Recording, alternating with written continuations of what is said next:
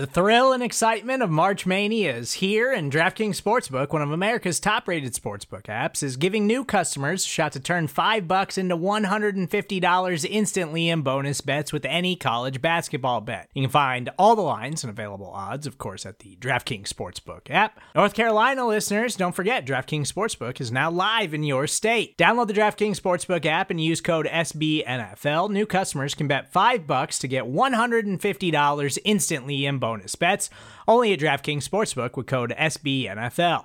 The crown is yours. Gambling problem? Call 1 800 Gambler or in West Virginia, visit www.1800Gambler.net. In New York, call 8778 HOPE NY or text HOPE NY. In Connecticut, help is available for problem gambling. Call 888 789 7777 or visit ccpg.org. Please play responsibly on behalf of Boot Hill Casino and Resort 21 Plus, age varies by jurisdiction, void in Ontario. Bonus bets expire 168 hours after issuance. See DKNG.com slash B ball for eligibility, deposit restrictions, terms, and responsible gaming resources.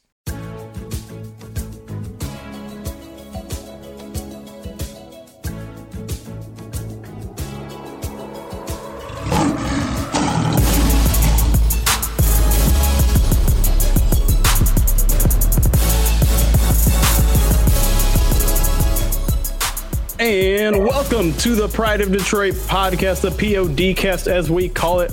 My name is Jeremy Reisman. I'm the managing editor and the interim coach of this PODcast. It's free agency time. We had a full week of podcasts, but this is our big one. This is the big recap show where we're going to talk about everything that happened, kind of look at the full big picture, see where this team is compared to where they were before, see if they're better or worse. Again, my name is Jeremy Reisman. I'll be your host with me today, and I think he's not ha- going through technical difficulties right now. I'm not entirely sure. He's not. Okay, great. Ryan Matthews is with us. Back is the mother rock guy. That's at Ryan underscore pod. Hey, am I coming in all glitchy? You're fine right now, thankfully. Uh, um, you, it, sure. Uh, okay, okay, very funny. and with us, we got a very special guest. We got a first timer on the show but a lot of you in the Detroit Lions world will probably know who he is. You may know him from Lions Wire. You may know him from the Detroit Lions Breakdown podcast. You might know him as my Twitter wife. Erik Schlitt is here at Erik Schlitt on Twitter. Erik, how are you doing? Hey, buddy. Thanks for having me on. Uh, it had been too long since I've seen your yeah. face. Even, I mean, I just joined your podcast a couple weeks ago, but you know, I'm used to seeing you on a weekly basis. Yep. All right. So, like I said, uh, we did a. Uh, we're doing a full recap today. We're gonna go. We're gonna basically play an entire game. This entire show. Um, maybe game's not the right word for it, but I like to call everything a game. Uh, what we're gonna do is we're gonna go position by position. It seems like it's more fun that way. Um, and then we're just gonna we're gonna talk about the changes they made, and then we're gonna conclude at the end of each position group. Did the Lions get better? Did the lines get worse or did they about stay the same? And then we're going to do a defensive recap. Did they get better, worse, or, de- or the same on defense? Same with offense. And then we'll get into the mailbag, obviously, as always. Let's start because I'm a wild card. Let's go from the back end to the front end of the defense because the defense obviously underwent the most change this offseason. And I want to start with the safeties because I think my favorite move happened at this position where Lions traded for Duron Harmon. They also signed J- Jayron Kearse. They may not have Tavon Wilson back. We'll see, but he at the at the moment is the only departure. Um, let's go to you right away, Erik. What are your thoughts on on the moves at safety? Um, do you like them as much as I do? I know, I know the yeah, yes. yeah. I mean, there's the thing about Harmon is he offers a skill set that was missing, and um, with Wilson, he was a, a, talented player and he served a purpose last year. He was very underrated, in my opinion, but he is, I think, he was he was holding a place for Will Harris, and so I think Will Harris is a natural shift over to Tavon Wilson's role, and now you move Harmon into that single high role that allows Tracy Walker to roam free and as a joker, and you have a nice trio of uh, safeties.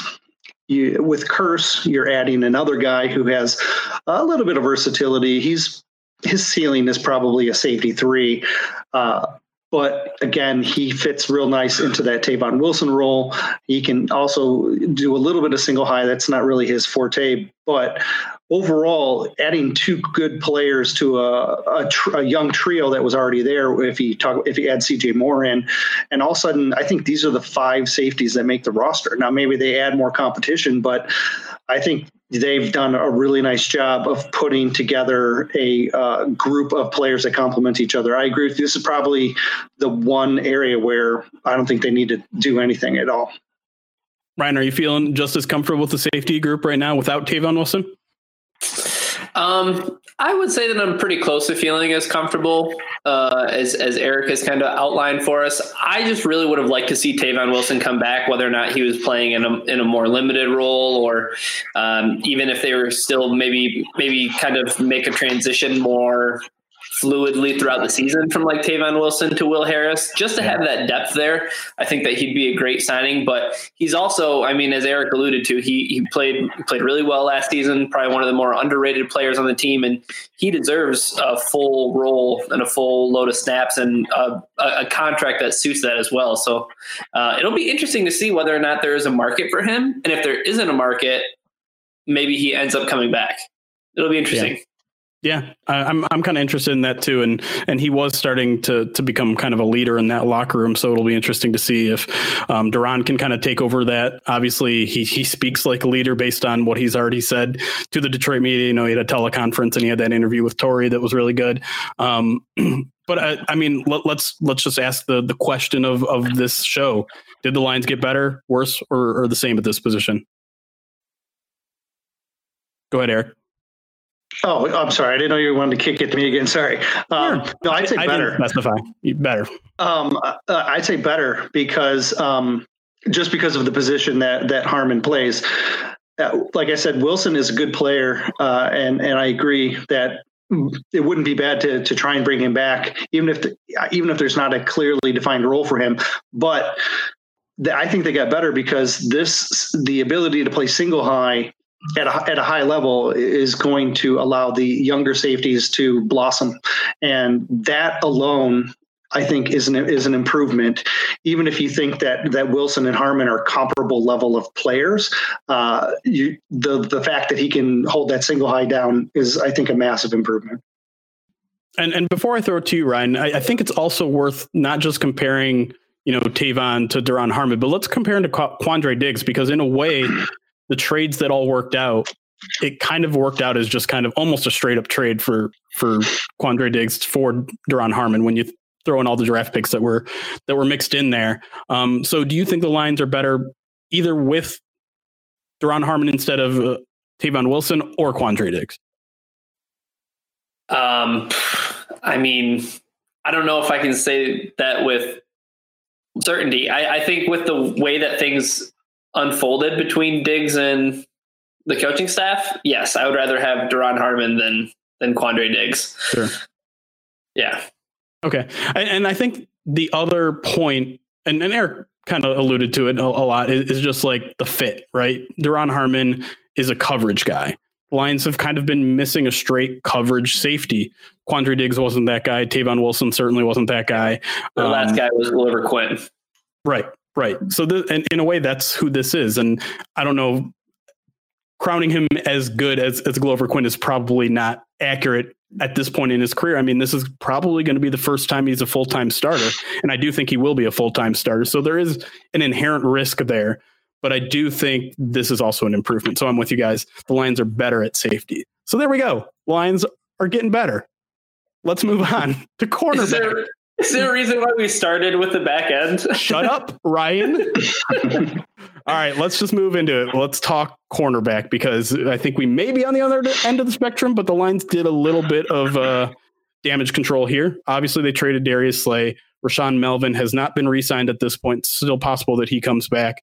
Um, but they did bring in Desmond Trufant on a two year, $21 million deal. They brought in Tony McRae for special teams value. Where do the Lions stand here? Um, I, I, guess rather than just ask you if they got better or worse, I think we can all agree that Desmond Trufant isn't quite as good as Darius Slay. But we have to talk about the value too, because decisions like this aren't made in a vacuum. Would you rather have Desmond Trufant at ten and a half million for two years, or Darius Slay for four years, averaging somewhere. I mean, it's 16.6 the extension. You throw in this year, it's probably closer to like 15 million or whatever. Um, considering they're both the same age, they came out of the same draft class. Did the Lions make the right decision here, Erik? Yeah, I think so because I don't think they were going to pay that 16.6 average. And when you look at what they're paying, um, what they're paying Trufant, it's actually a little bit under, right? Um, this year, he's he's gonna his cap is, is um, is a lot lower than than the 10, which is his average.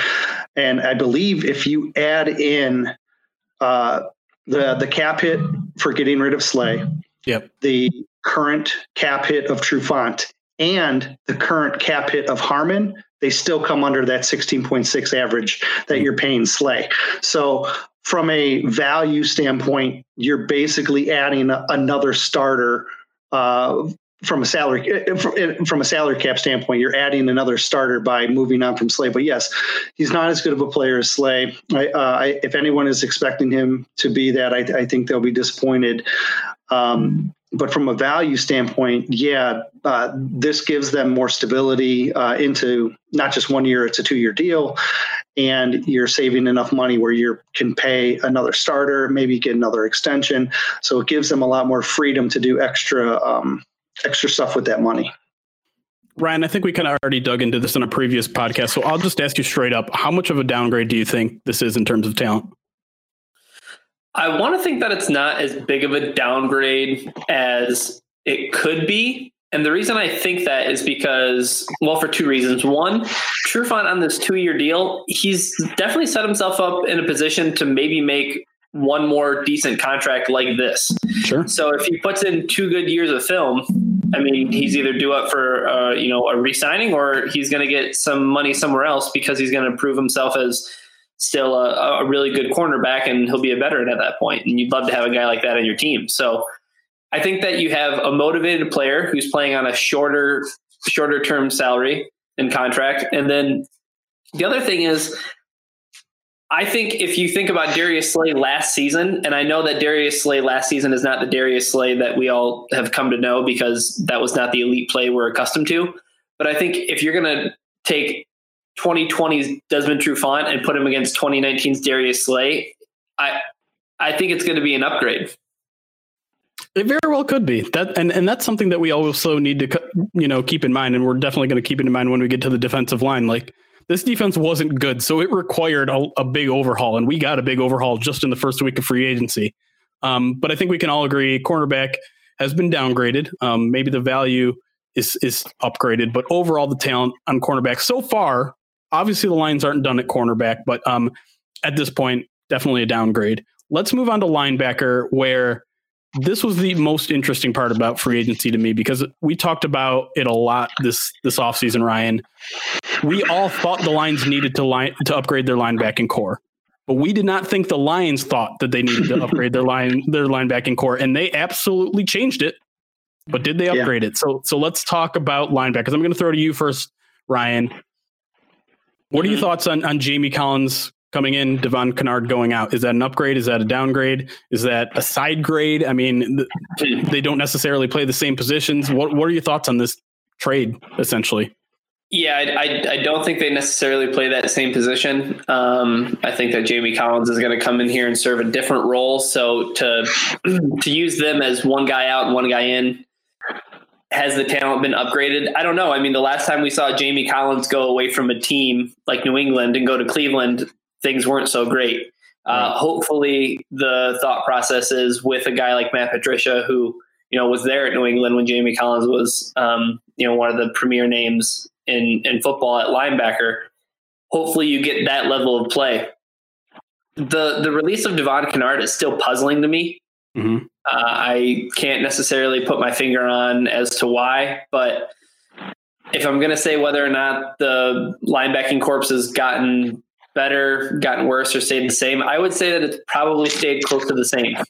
Because while there was while there was posi- while there was talent that came in, there was talent that went out. Right, um, Erik. I know this this the Jamie Collins signing was surprising to you, given given some of the things we had we had heard about you know his relationship with New England, maybe even Patricia. Yeah. Um, what what are your thoughts on that addition? Aside from that, because I think there's a lot of questions about where he fits in.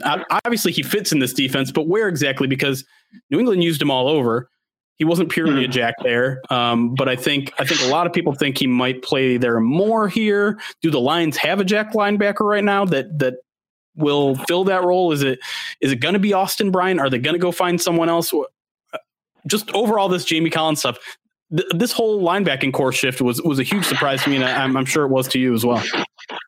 Yeah, and I spent a lot of time trying to figure out why. Uh, I went back and I watched a lot of Jamie Collins film in uh, in New England last year, and um, if you recall, I did a, a, film study on the linebackers on the back half of the season, and I what I was able to ascertain from that film study was that in the back half of the year, they started to try and shift their linebackers into different positions that they hadn't been in previously. For example, Jarrad Davis was almost 100% of the time playing at the mic, but then in the back half of the year, it was about 85% of the time he was at the mic, and they started shifting him over to Will.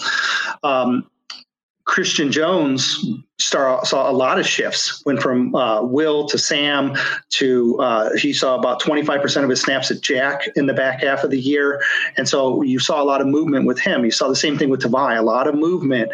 But the two players that remained um, static were uh, Devon Kennard and and Jarrad Davis, and the addition of Jamie Collins to me and looking at how they're using him, he rarely lined up at the same spot on consecutive snaps. Right. And because he doesn't line up at the same spot on consecutive snaps, you need other players around him that can adjust as well.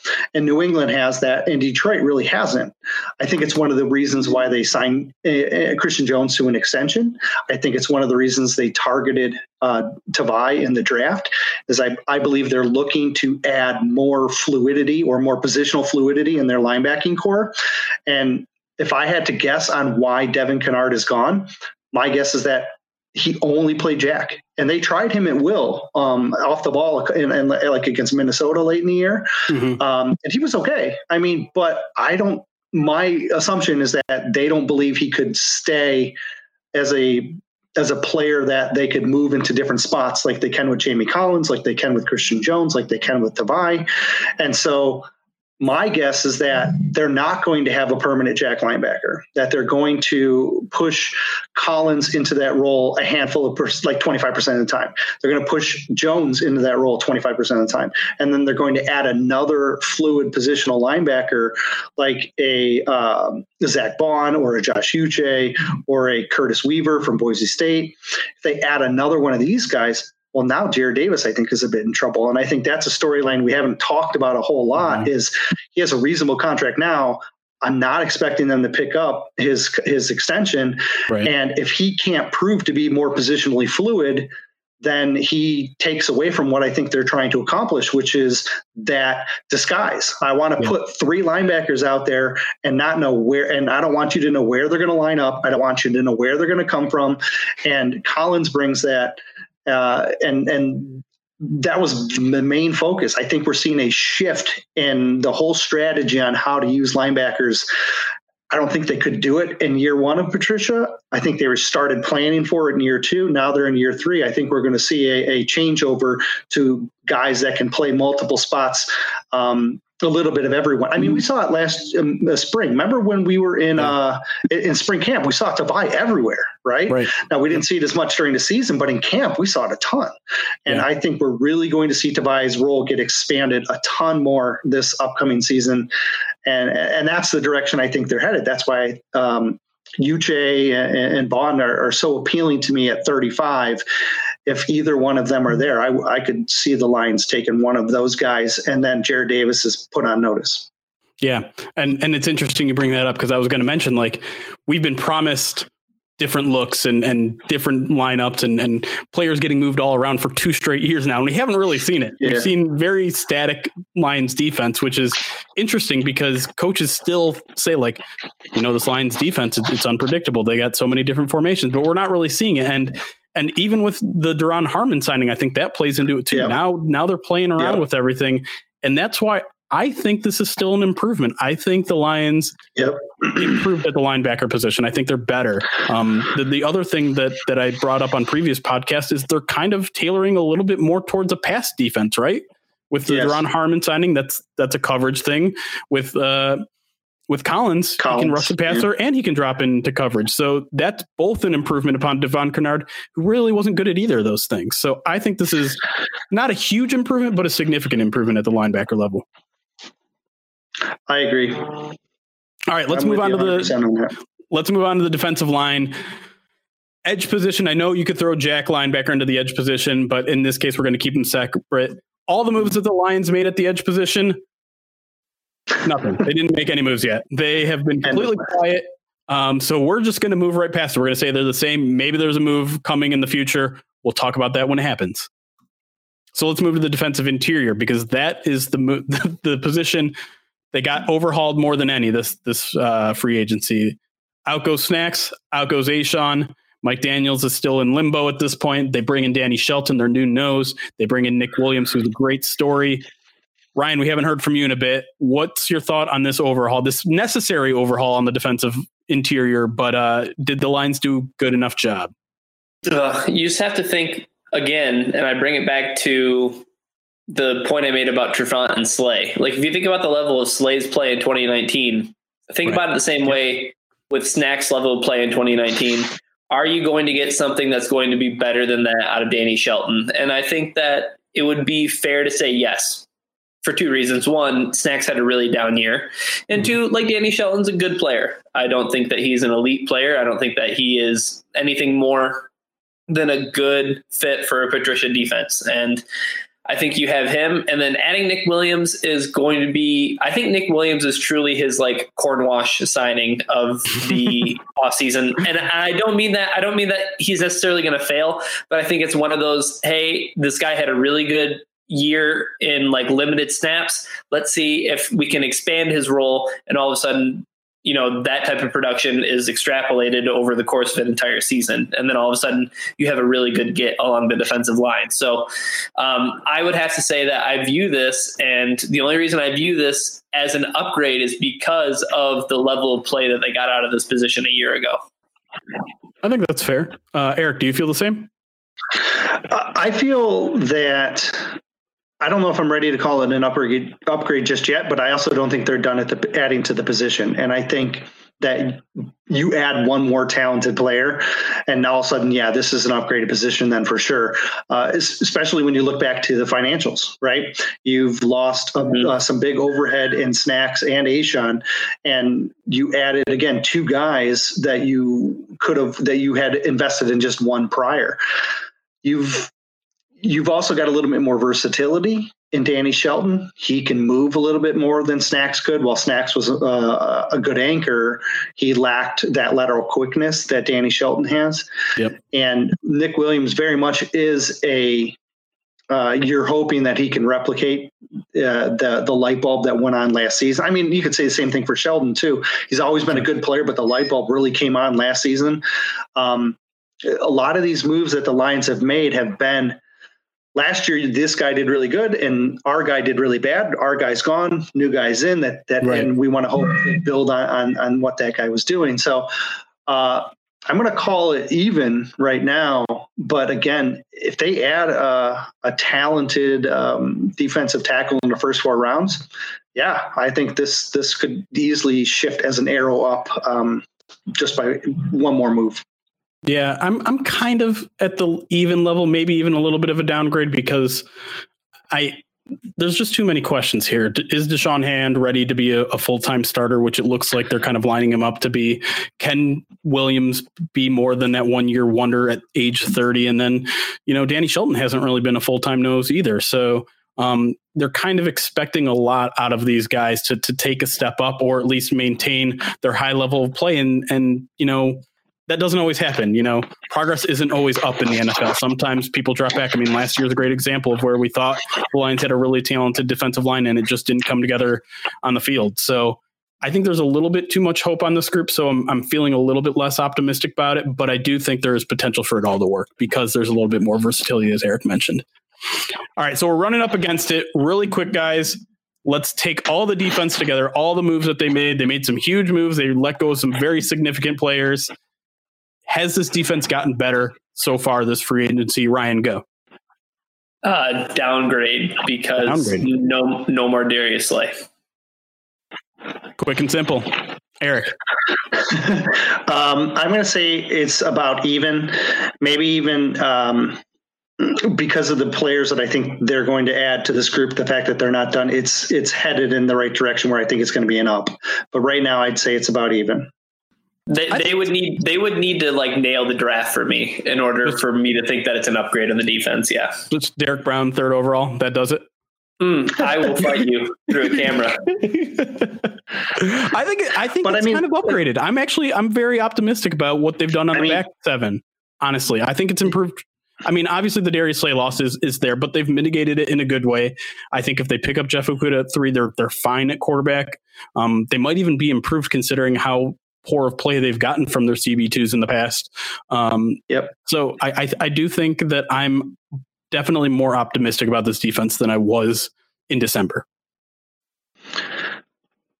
I'm with you, man. I, I, I think because you got to remember, you're getting ideally if Han can stay healthy, that's another addition that you didn't have at all last year. True. And so that's like adding another guy who is a, a very talented player. He was so disruptive in, in the camps in spring and fall that that's going to be um, that should be a nice upgrade, assuming he can uh, he can stay healthy. Sure. But you know, if you're assuming your entire starting roster is going to be healthy, you're probably going to run into some disappointment, but we'll see. Um, all right, with that, well, let's take a break. Hopefully, healthier than last year. Uh, but with that, we're going to take a break. When we come back, we're going to talk a little bit of offense. They didn't quite make as any moves on that side of the ball, so we might have some draft talk uh, that we sneak into there too. But uh, you'll have to stick around to find out. We'll be right back.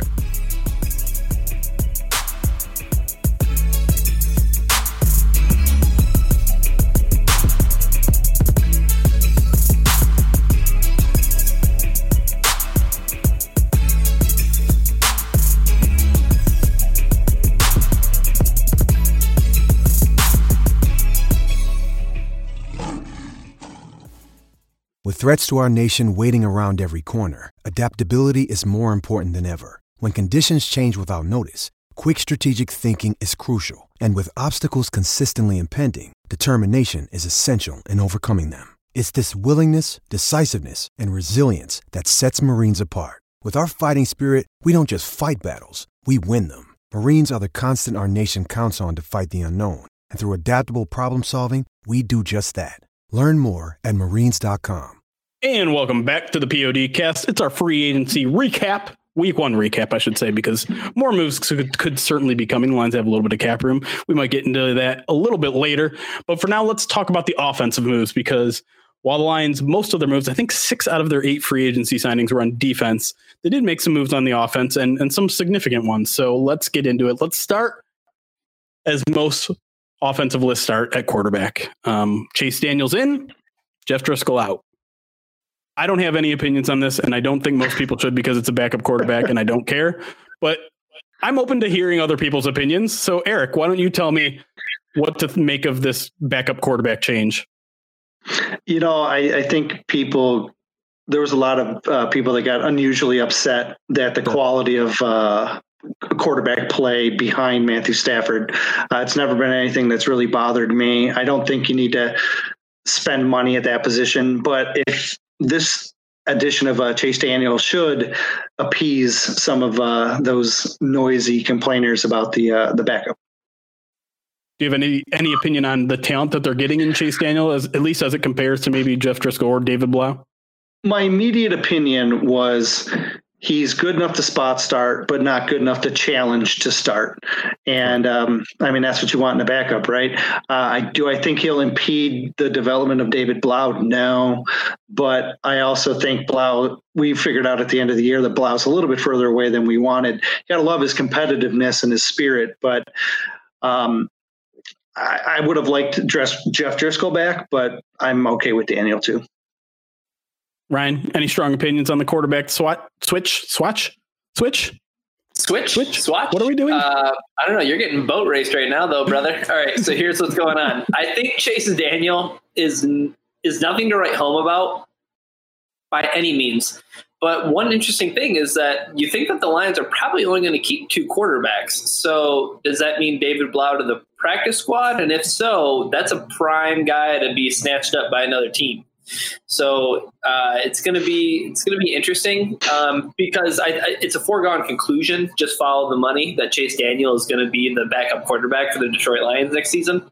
Yeah, but I'm somebody who was kind of vocal about it because we had to suffer through eight games of awful football because they didn't have competent backup quarterback play. So I was somebody who wanted to see a backup quarterback come in here. Does Chase Daniel really move the needle for me? No. No. Yeah. Look, th- there's not even 32 quarterback much less finding another 32 that are actually good backups. I, he can back up, in my opinion. He's he's better than what they've had in a while. Like I said, I still like would have I would have liked to seen Driskel because I liked some of the the what he offered with his legs, but I don't think that roster last year was would have won with Daniel either. I think it was just. Um, they they the, the ship fell apart when Stafford got hurt, which is what we've we've always said, right? And so if if he goes down again next year, is Daniel going to be that good? That's going to salvage it? I don't know. Maybe. That's yeah, they're I, paying him like it's a maybe. Yeah, right, no, I think, no, but but Tua Tua could Tua no, could come stop. in and do it. No, we're not. No, I know you're just trying to get me to play the Tua theme, and I'm not going to do it. Uh, I, I, think the only opinion I have on this is that they're spending money on it, and I don't personally think you need to spend that much money on it. Um, there is an interesting clause, as our, our, our chat mentions, um, that it's, it's actually Chase Daniel can get out of the contract after two years. It's a player option. I don't know why he would want to, um, but I think there's a good chance he gets cut anyways that year. Uh, but yeah, to me, it's just it's just a matter of them uh, spending money on the position. I think they spent a little bit too much on it, but it's not like I'm I'm of a full belief that the salary cap is mostly a lie. If you want to fit a guy in, you can make it happen. And so the fact that they spent whatever on Chase Daniels Two million. Is, is a big shoulder shrug. Shrug. Yeah, it's, Look, it's, it's, a it's not a big cap hit this year. Yeah, it went from Blough making six hundred and seventy-five thousand to Chase Daniel making two million. So you're talking about one point three million uh, to upgrade to Chase Daniel. I mean, it's that's not that big of a deal. Yeah. Uh, so really quickly, upgrade, downgrade, the same. Ryan, the same. Erik, minor upgrade the same. All right, let's move to running back. Um, this is a position where I don't think they're done. I would suspect that they're not done because they haven't really done anything. The only thing they did was not give uh, J.D. McKissic his restricted free agent tender of any set type, and so now he's off to Washington. So I guess my question here is, what's next? What are Lions going to do? Are they going to dip into the draft in maybe day two and get themselves a guy that that uh, maybe could hit the reset button since things aren't necessarily trending in a great direction for Kerryon Johnson with all the injuries. They certainly don't know necessarily what they got in Bo Scarborough. Um, Erik, what what do you think is coming? Because obviously the lines aren't just going to stay put, are they? No, I don't think they are. Uh, and with the loss of McKissic, the question is what type of back are they going to be looking for? Right. Are they going to be looking for a power back that can step up if Johnson or um, or Bo get injured, or are they looking for more of a uh, third down gadget type back that could replace McKissic? I think there's some elements to Ty Johnson's game that can kind of fit into both roles. So maybe they're looking for a combo guy um, to add to that to that backfield.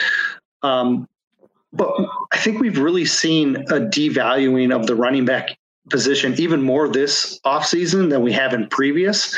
Yeah. And because of that, I am expecting running backs to really take a hit in the draft this year.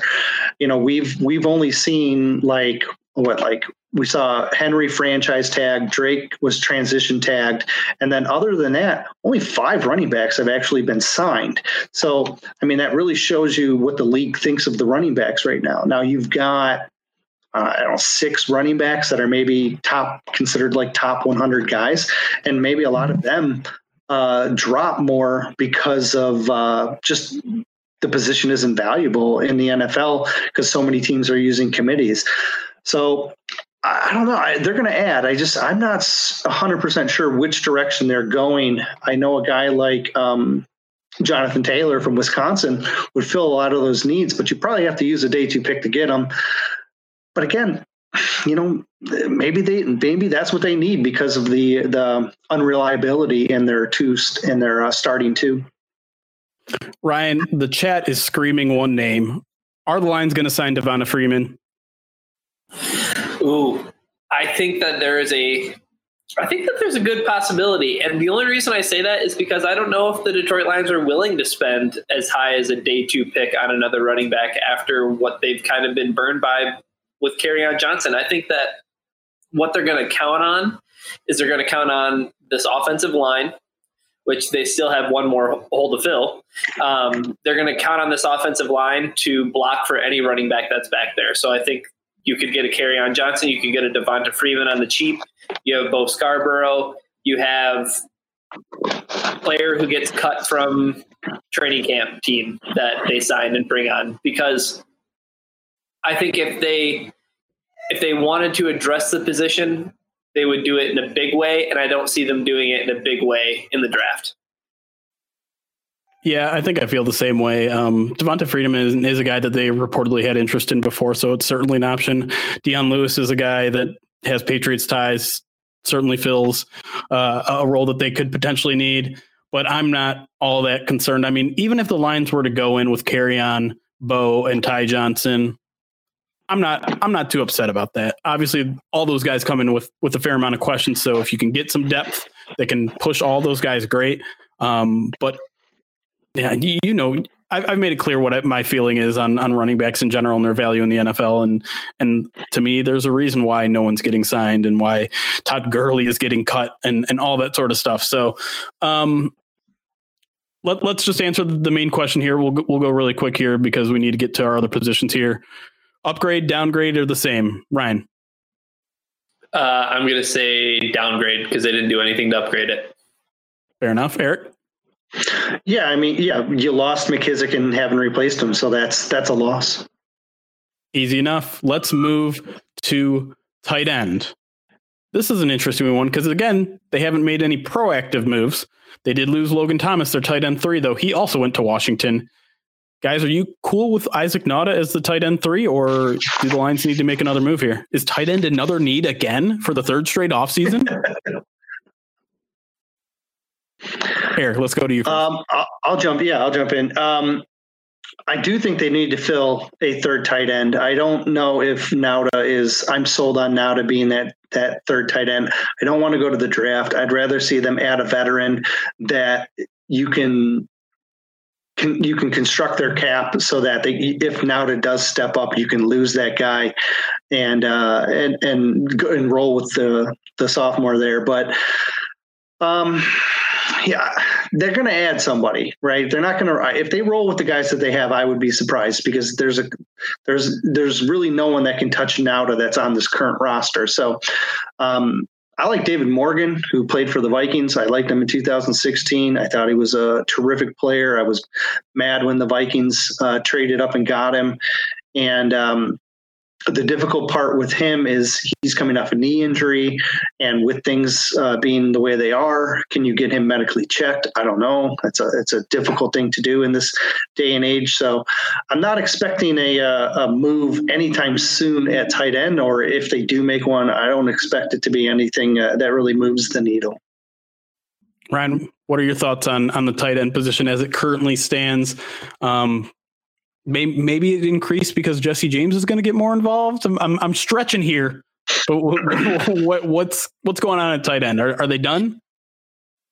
Uh, I can't say that they're done. They'll probably bring in camp competition for that third tight end spot. I think they probably like Nauta. He has maybe some positional versatility, flexibility if you want to line him up in the backfield, maybe, or do something yeah. fun like that. I don't know. But I know I'm not nearly as in love with Logan Thomas as you were. Um, I was just but, waiting for the trick play, man. The trick play never happened. He's a quarterback. what are you doing?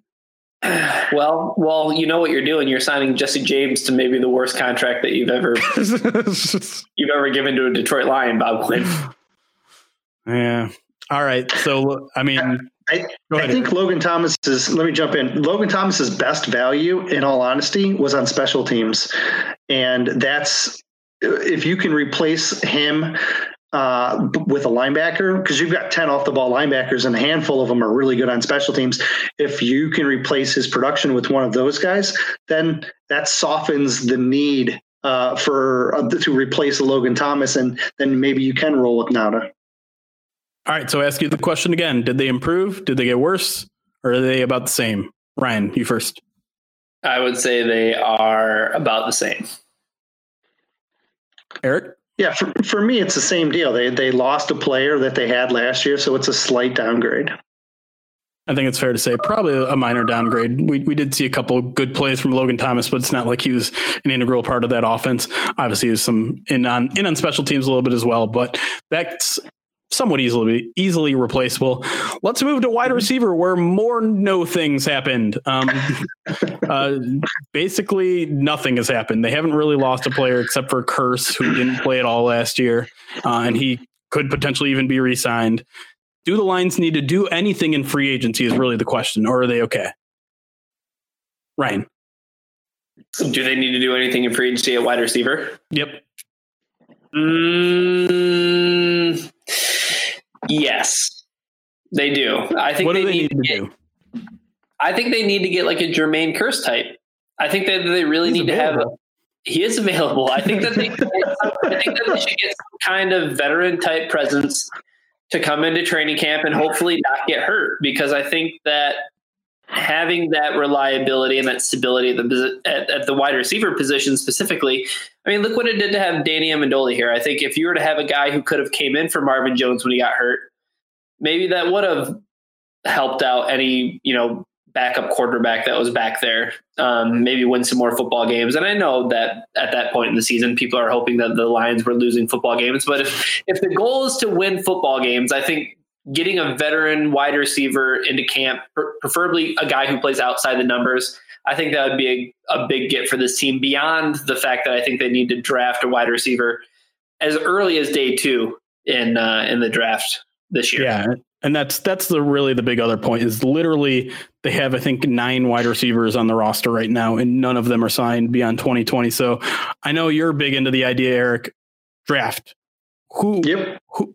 I mean, I think you think they're okay with the roster for this year, but they need to start planning for next year, and uh, and they need to start doing it now. And this is obviously a great draft for it. So so why don't you talk about some like day two options that the Lions might that would be a particularly good fit for Detroit. Hey, or you could give us something at number three. No. nope.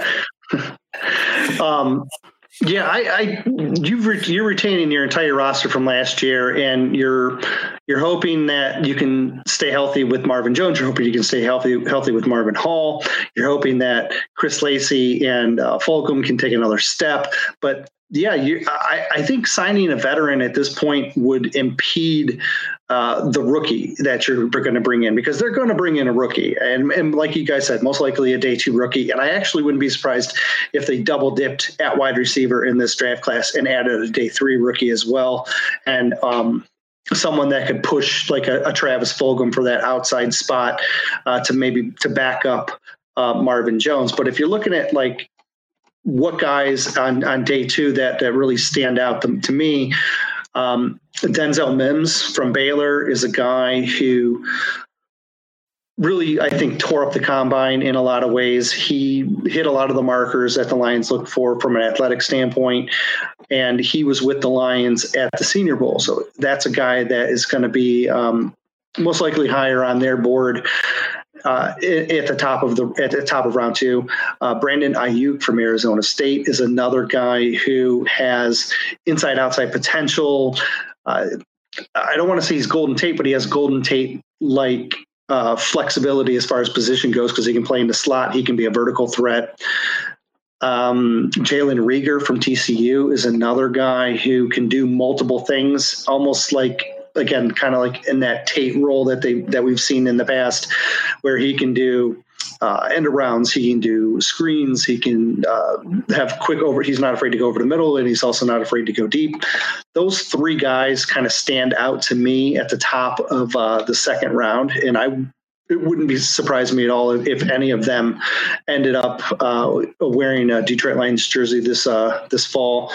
And then if you go to the third round, there's some other interesting names like Van Jefferson, who's uh, Shawn Jefferson's son, uh, former Lion uh, receiver and, and receivers coach. And uh, then there's a, a, handful of slot guys like KJ Hill from Ohio State. I don't know if KJ Hamler would last that long, but again, he's a he's from Orchard Lake or Orchard St. Mary, something like that.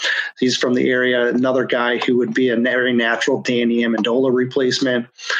I could definitely see a, um, uh, that that receiver get filled early. And then there's a, there's some really good guys on day three too because some of these guys some of the receivers that were that hold like a day two value are going to slide into day three just because there's so many at the position. In, in years past the average amount of receivers taken in the top 100 is around 12 and a half players. But most analysts right now have 20 of them with like top 100 grades. And so it's the numbers say somebody's going to end up falling on into that early parts of day three. But then even if you're not interested or if you know you're going in another direction at the top of day three there's still a handful of guys that are going to be there that are you know scheme specific that can fill that marvin hall role where they have some blazing speed or they're that vertical threat. Uh, and there's just there's a lot of there's so much variety and there's so it's like 31 31 flavors, except it's more like 52 flavors. Nice. Always like the ice cream references. Uh, well, I'm not even going to ask you if they got better, worse, or the same because it's literally the same crew uh, with a, a chance of upgrading in the draft. We're just going to leave it at that. Now it's time to talk about the offensive line because that's where the action actually happened. We're going to start with the tackles because maybe another mildly surprising move. Lions move on from Rick Wagner. They get Halapoulivaati Vati Vaitai on a five year deal.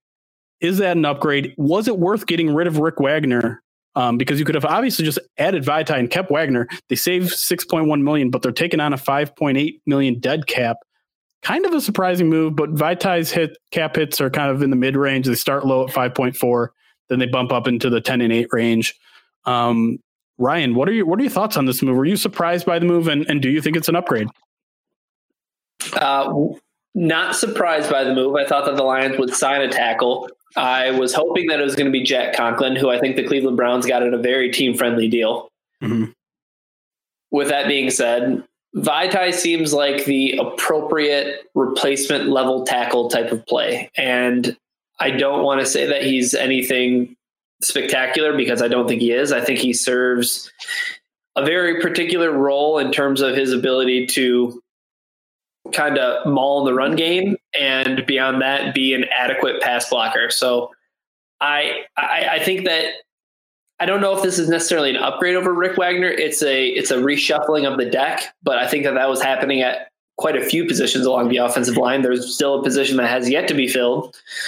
Um, we'll get to it as, as, we see fit. But yeah, um, as far as the tackles go, I mean, Vaitai, it's uh, it's an adequate move from the Adequate Podcast. Erik, what are your thoughts on the on the tackle swap? Uh, I understand the uh, the move. I understand because of what they're trying to accomplish, and that, like Ryan said, in the ground and pound type run game, you're going to get more of that out of Vaitai than you are going to get that out of Wagner. The like with the defensive line, you're gambling on a guy who has shown he can do it in spurts, but can he put it together as a starter? That's the big question mark. Obviously, they think he can, and that's why they gave him the money that they did. Even though it is a re- it's a pretty reasonable deal, I think. It, could you call it better? I don't know because I think Rick Wagner was a balanced player and he gave you there was a lot to like about him in a lot of aspects. Can you get that out of out of Vaitai? That's that's kind of a question mark right now. But from what they want to do as far as the run game, that is where the upgrade comes. You're getting a guy who's a better run blocker than uh, than Wagner was, and and I think that's really where they're prioritizing things right now. And and just to be clear, we had a couple questions for the mailbag uh, about this. We all view Vaitai as a tackle, right? I know the Eagles were trying to transition him to a guard before injuries and suspensions kind of have them kick back out. But based on the contract, based on the line's needs, I think we all still view him as a tackle, correct? I think yeah, so. I, Yeah, uh, look, the money says he's a tackle because they put money in tackles and money in the center, and this is tackle money. So that that says, yeah, I don't think they would. They don't seem to want to give guards that type of uh, income right now. Well, speaking of guards, let's just jump right into it. The You're Lions welcome. did not add anything. yes, you teed me up for the perfect segue, but then you just interrupted it and ruined it. No, um, the Lions didn't add a guard yet. They they obviously let Graham Glasgow. So the question is, what the hell are they doing? Do they think they have their guy in Josh Garnett, who they added prior to free agency, a former first round pick who's been battling injuries and you know never really uh, had never really saw his career catch on? Are they going after a free agent like like Josh Kline, who just got released a couple days ago? Are they going the the draft route in day two, day three? Ryan, what makes sense of, of what the Lions are doing at guard? I cannot make sense of it because I don't know what's going on. Like they let Graham Glasgow go for what I thought was a reasonable contract. And 44 million, 40, four years, yeah. yeah, I think that that was a very reasonable deal for him to get on the open market. They clearly just do not value that position at that dollar amount, as Erik mentioned. You know, they'll they'll pay for they'll pay for tackles, they'll pay high draft capital to get a center. You've never seen them do that for a guard um, outside of you know TJ Lang, and that was that was something that kind of fell into their lap and was a little bit uh, was a little Maybe bit something they learned their lesson from too. yeah it didn't work. yeah It didn't really work out. Didn't work out. So that's true. That's true. So um, the guard position is just uh, complete. I mean, who knows? Whatever. It, it's bad. It's not good. It's not good. At this point, you want to at least have like some kind of backup plan. I don't even want to call Garnett like a backup plan. Yeah, I, I think I'm with you there, Erik. Erik, tell me what think- they're going to do. I think their backup plan is Beau Benzschawel, and um, I think he is going to be at a minimum their Oday Aboushi, and if he develops more, could be their Kenny Wiggins, which is also a guy they might bring back still. Um, to just I mean, it is what it is. Um, this, this, this is just the way they value it. Um, but I, I believe the hopes are that that Benzschawel will develop into if into that third guard that can rotate, and then instead of adding a guy in free agency, like I I th- assumed they were going to do, they may end up drafting one, and um, there's some talent out there, but it's not a very deep pool of uh, of guards, but. There's some there's some neat offensive linemen who can do some different things, and uh, it seems to me that the guard that guard is going to be a little bit higher of a need. I don't know if they would uh, hit it up earlier than the third round still, just because, like we said, it's not something they put a whole lot of value in. But they do have to do something. Um, they can't go in with Garnett and Benzschawel and, and hope that that works because Garnett, as as talented as he was in college, that and and as deserving as he was of earning that first round pick, uh, he hasn't shown it. And this isn't a guy like the guys we've been talking about that had standout years over a year or two over the past couple seasons. Garnett is not that guy. Garnett is a guy who was around for nothing because, you know, he has been pretty terrible in all honesty. Yeah. And so uh, if they're relying on Garnett, I, I, I, that would be shocking to me, even by the standards that they've set with their uh, downgrading of guard position. Yeah. And so I think we can all agree that guard has been a downgrade. Um, hopefully they're not done, and, and maybe they can have a chance to to get up to the level that Graham Glasgow was playing. But I I think it'd be hard. Pre- they'd be hard pressed at this point to get an upgrade at the position. And we didn't even talk about left guard, where they're putting a lot of faith in Joe Dahl, who has been a pretty average player. Um, but let's let's wrap it up here. We're we're getting towards the end of the segment. Offense overall, has this gotten better? Has it gotten worse, or is it about the same? Ryan. Uh, I would say that the offense has gotten worse because there's still one leaky hole in the interior of the offensive line, and that has not been addressed yet. So, um, I think that they are they are worse for wear. Fair enough, Erik. Yeah, I, I think the loss of Graham Glasgow definitely makes this a a worse position. But I also think they're going to spend more draft capital on offense than I, we had previously allocated. So again, this is a spot where I think they're going to they're going to get better uh, this offseason. They just haven't done it yet. Yeah. I think the only way you could say that offense has gotten better is if you want to play the mental gymnastic games of saying, well, Matthew Stafford only played like eight games last year. So by, okay. by proxy, as All long right. as he plays nine games, they've gotten better. Uh, yeah. But that's kind of cheating. Uh, I, I admonish Erik for playing that game last segment with the defense, so I'm not going that's to right. use it. This, yes, this this defense, the offense has definitely gotten a little bit worse. Um, but they could probably take the hit more so than the defense. So I understand some of the moves overall. I get it, and that's it. That's that's where we are with the off, the offense and the defense. Kind of minor improvement maybe on defense, minor slash major deep in improvement. What's what's the word I'm looking for? Downgrade, whatever. Uh, maybe got a little bit worse on offense. Yeah, and I think what people need to keep in mind though is that this is just a week into free agency. Right. They've got several other weeks to add to this. And the draft, they've got nine players, and four of them are going to play significant roles based on what we've seen from previous draft classes with Quinn. So um, they're they're slightly down right now, but there's there's room to go up very quickly. That's a nice little bow on it. And with that, we're going to head off to the mailbag. So stick around. We're going to answer your questions next with Erik Schlitt from Lions Wire. Stick with us.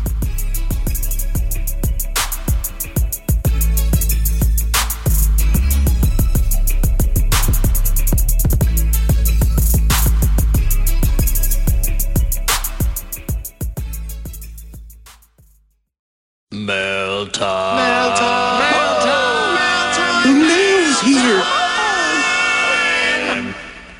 Here's the mail. It never fails. It makes me want to wag my tail. When it comes, I want to wail. Mail time. Hashtag Ask POD any time of the week. Throw it in our Twitter with that hashtag. We'll answer it right now on the POD cast every Sunday night let's just jump right into it. We got a ton of questions today, and uh, I'm excited about all of them. Let's start from our comment section at Pride of Detroit from C Monstar. He asks, any big moves left, or, or, are we done until the draft? I would like to see a mid-level established cornerback too, or a guard pickup. Do you think? Do either of you think that's a position that they may address, address in the remaining free agency? Cornerback, starting guard.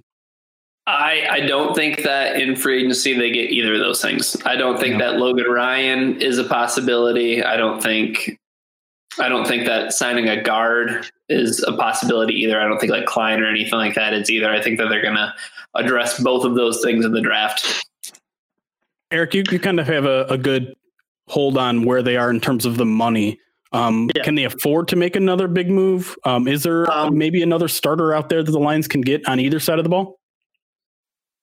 the only guy that really jumps out to me is uh, Ronald Darby, the uh, mm-hmm. Philadelphia cornerback. He has a history with uh, Undlin, but he's also has a pretty long injury history. I think you could construct a contract with him that is based on him being healthy. And you could give him some pretty heavy incentives if he's able to stay healthy.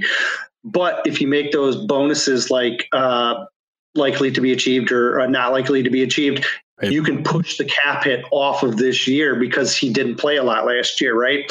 So those mm-hmm. game check bonuses that you get, you're not going to have to pay him a lot of that up front. So I think Darby is a guy where because of his injury history and because of the way that Quinn likes to do these contracts, he could be a guy that gives you insurance he could push OUR Oruwariye to start.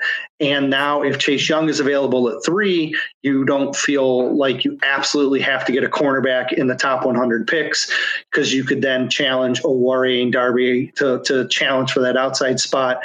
That makes some sense to me. Um, I don't know if they'll do it because I don't know how heavily they want to put money into an, an insurance plan, but that's something I would think long and hard about if I were Lions. I'm surprised you didn't say Corey. Your your buddy, your Jack linebacker well, the future. I, I, I, like him a ton, and I, would like to get him. But I, I, thought we were just focused on guard and uh, and, and, corner.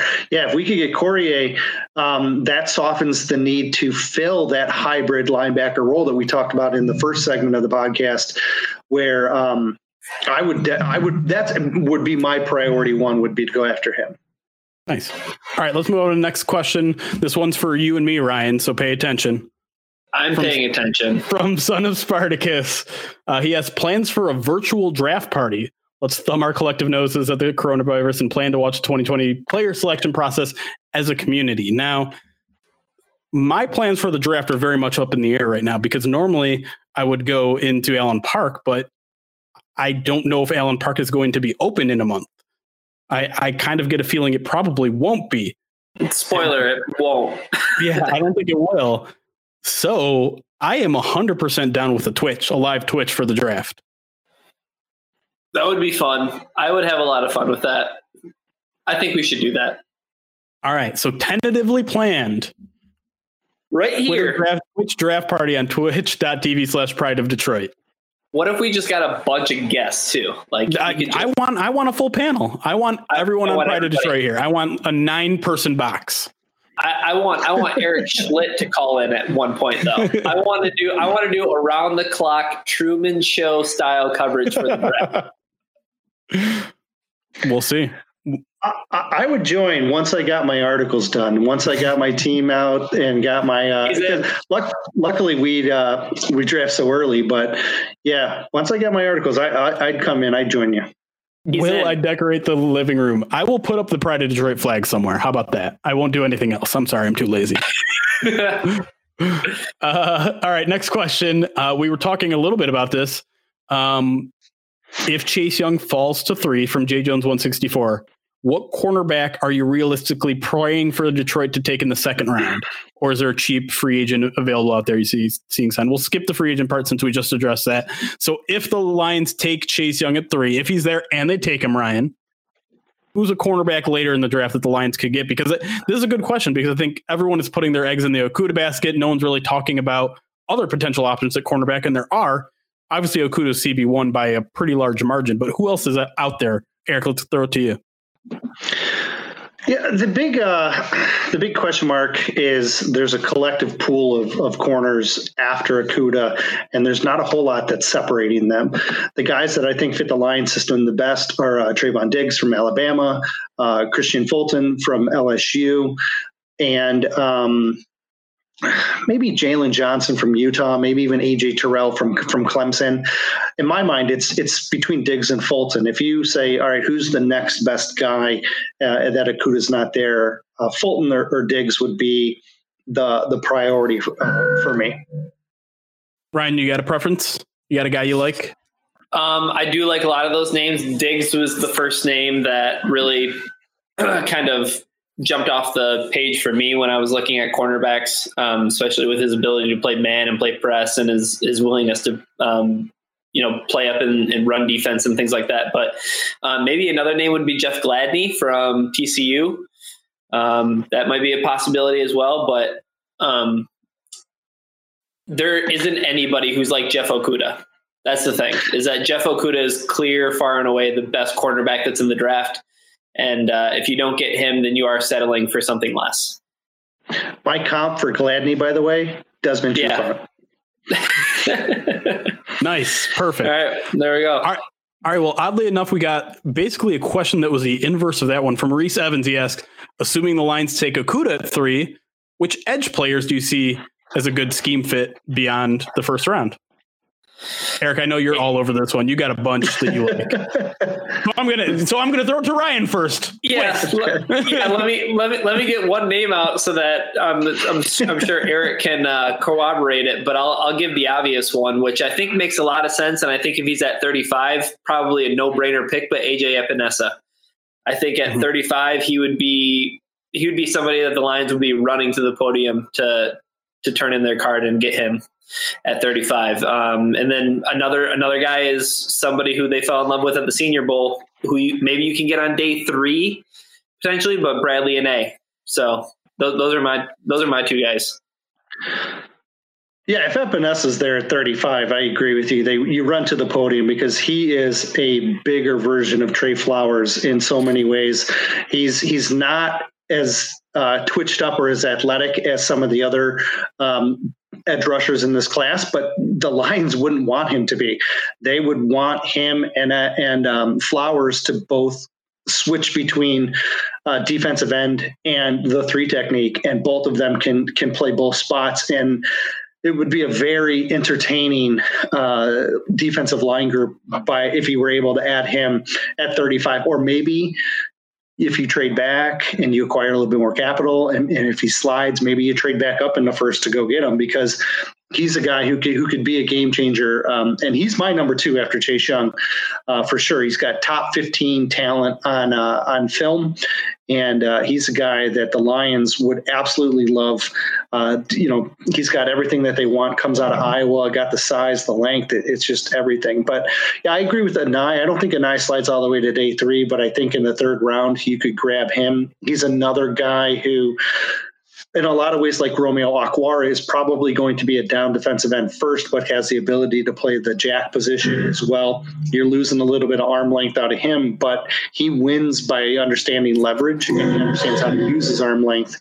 And then um, those are the main, I guess, edge rushers. But then there's a whole slew of those hybrid guys that we've talked about before, like Josh Uche, uh, Zack Baun, uh, and Curtis Weaver, who we who we've talked about as those kind of hybrid guys who can play the edge and play and drop into coverage. I think all six of those guys would be uh, fun uh, in this Lions defense. Next question comes from Critical Perspective in our comment section. This one he directed straight towards me. He says uh, I know you're. I basically I put out on Twitter that I think people who criticize the Lions for signing too many Patriots free agents are being lazy in their analysis. He says, but let's test that to the limit. How many ex Patriots would the Lions have to sign before you got annoyed? 20, 15, 40? I would say they would have to. So is it? Is it? The, it's the Falcons, right? That have uh, ten of their eleven starters on offense or first round picks.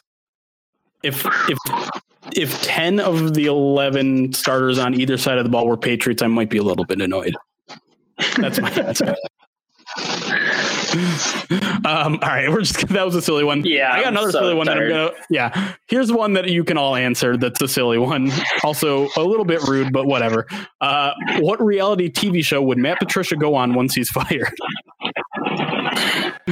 Erik, I know you're you're a very nice guy. You don't have to answer this the, one if you don't want to. The only reality show that I watch is uh, Survivor. So uh, that's it, man. I, I, think it would be entertaining to watch him on that. But um, I don't know a lot of these other. Oh, I know American Ninja Warrior. I don't think he'd do well there though. But the rest, I don't. Really, I don't watch those. I would absolutely watch him on American Ninja Warrior. It'd, it'd be five seconds long. He'd fall right in the water, man. I, I that's not a knock on him. I would fall right in the water too. so, uh, yeah, it's it's just uh, that's a. I don't know the rest of them. Sorry. Ryan, you got an answer? Uh, do they film the Jerry Springer show anymore? I don't think so. Maybe. I know for a while they gave his his bodyguard a show. oh yeah, that's right. Oh, what was man. his name? I forgot his name. Steve. I don't. Steve. It was Steve. Erik, I did not know who to think you'd be the one to know that one. I got a lot of random stuff up here. uh, I don't know why he would be on the Jerry Springer show, but probably for you know. He doesn't uh, tend to draw drama. Do you think he would probably tell one man to suck another man's privates? Okay. Okay. okay. Well, I'm just saying. The correct answer is Lego Master, so we can finally learn how to build something. Anyways, uh, let's move on to the next question. what? What nose tackle in the second round or later could Detroit's could be Detroit's Richard Seymour or Vince Wilfork? First of all, do you think they target a nose tackle, or do you think they're okay with Shelton? Erik, I guess I'll go since Ryan's yeah. got his hands over his face. Um, I uh, I do think that they could add a nose tackle who can also branch out at to defensive tackle. I, I like think they like John Atkins, but John Atkins is basically a nose tackle, and that's it. He can play the one technique of the zero, and that's that's the extent of his. Whereas Shelton can play the one to three, the zero. Um, the two guys that stand out the most to me are Leki Fotu out of Utah and uh, and um, and Hamilton from Ohio State. Uh, Davon Hamilton from Ohio State. They're both um, big guys who have played the nose, but can also play some uh, some three. And they remind me of Shelton in, in some ways. Uh, Hamilton was with the Lions at Senior Bowl, and I could imagine both of those guys being if they're there on uh, with the fourth round pick. I could see either of them ending up uh, as a Lion. All right, next question. This is a fun one. What form, and this comes from Devoted to Detroit on Twitter. Uh, what former Lion would you want to add to the current roster in their prime? So this this is a former Lion in their prime. Who would you add to this roster? Barry Sanders is off the board. Ryan. Andre Levy. Oh, okay. Yeah. They need linebacker help so bad. Can you imagine DeAndre Levy and Matt Patricia in the same room? Um, No. Probably. it's like Nope. it's explosion. Talent wise makes sense. Personality wise, he wouldn't last a second. Who would? There are some. Superstars? Uh, Trey Flowers. Erik, what's your answer to this one? Um, I mean, uh, immediately the first name that came to mind after Barry was off the table was Billy Sims, right? Um, he's one of the next best guys, but maybe um, maybe Charlie Sanders, right? Maybe Lem Mhm. Barney. These are some really historically good players that uh, would be fun to watch, and um, I think their games were so good that they could still play in, in today's style of NFL. Do you know It's who wouldn't? Do you know who wouldn't get cussed out by Matt Patricia for not knowing uh, when Ford Field was first erected? What's that? Erik Erik Schlitt. he just took us down like the most like historical players in Lions franchise history. Charlie Sanders and Lem Barney are ghosts. Well, here's the thing. If you want DeAndre Levy who will get along with Matt Patricia, Chris Spielman. Perfect. Sure. Oh, oh my goodness. Yeah, that's probably the best answer. Um, I, the thing was when I first read this question, I'm like, all right, well, obviously let's get like a premier pass rusher. And I'm like, God, I don't know if the Lions have ever had one. Like Robert Porcher, Porcher? is probably Robert the closest. Yeah. And and I don't know if I would say Porcher. Calvin's obviously a really good answer too. Um, Darius Slay is another answer from chat. Herman Moore. Herman Herman Moore Moore. would be uh, Golden Tate. Quandre Diggs. No. Uh, all right, let's. Uh, Okay. All we got two more questions here. Let's start. We haven't talked to any special teams. That's by design because special team sucks. But I will. I will uh, entertain our comment section. NRS 001 asks, "How early would you be comfortable drafting a punter?" Uh, round six. Higher or lower, Erik, or the same? five. You'll take a five. Ooh. They got a couple fives, right?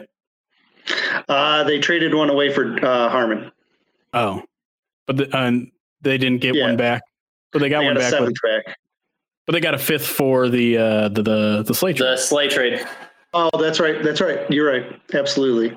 Um, yeah, I, either one of those fifths. A six is even better, of course. But yeah, I, I could see them taking uh, a fifth rounder and, and getting the guy that they want. Quinn has this habit with these special teams players where he takes them slightly ahead of where most people traditionally take them because then he gets to pick the first one. He's like Right. in fantasy football, he's the first, he would be the first guy to take a defense or first guy to take a kicker because he Right. wants that specific guy, right? So that's why I think fifth would is uh, where I'm expecting him to maybe gra- draft a, a punter. Brian, on a level on a scale of one to ten, how mad are you when they take a punter in the fifth? Ooh, I am zero percent mad because it's the fifth round. Oh, so you would take a punter in the fifth? Got him. No, lied to us. absolutely not. Absolutely not. That's where I draw the line in the sand. All right, last question. There are a couple free, big free agent names out there, and everyone wants to know if the Lions are going to take a shot at them. Everson Griffen of the Vikings, Jadeveon Clowney. Is there any chance the Lions go after either of these guys? Ryan, No. okay, Erik. uh, Griffen possibly, but I still think he's going to cost more than they want to spend. He'd be a lot of fun, uh, but I worry about his locker room. I worry about his ability um, to mesh with the with the coaching staff and price tag. All, all kind of point to probably a, a, no for for Griffen as well. Even though I, I don't, I think Clowney's twenty million takes him off the board, right? Probably. All right. And we've reached the end of the mailbag, which means we've reached the end of the podcast. Erik Schlitt from Lions Wire, thank you so much for joining us. You have the floor for 30 seconds to promote whatever the hell you want. What's coming up on uh, Lions Wire this week? It's it, we're about to hit a little in free agency. We're all desperate for content right now. What can they find at, at Lions Wire this week? Um, today I dropped an article resetting like the roster and uh, and uh, tomorrow, or and like in, in what free agents they might be interested in. And uh, tomorrow morning, I have an article coming out about uh, the needs. I'm refreshing where I think the, they're going to focus the, their draft and, and the rest of free agency. And then I'm going to be digging into how adding these specific guys changes their um, their roster formation. Talking a lot about the, the, similar things we've talked about on the podcast tonight, uh, those are the main things, and then we'll see what happens after that. Um, like you said, they could add a few more guys this week. Probably not any big splashes, but we'll have to be ready for those too.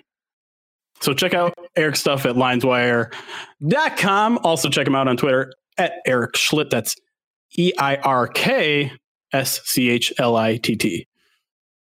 Right? You give me a weird face. I know how to spell your I thought you said E I. I thought you spelled Erik wrong at first, but I don't think I did, but there's a very good chance I did because who knows? This is live and I'm not re-recording it. Anyways, thank you all for joining us. Thank you, Erik, for joining us. Thank you all for listening. Please stay safe out there and go Lions. We'll see you next week.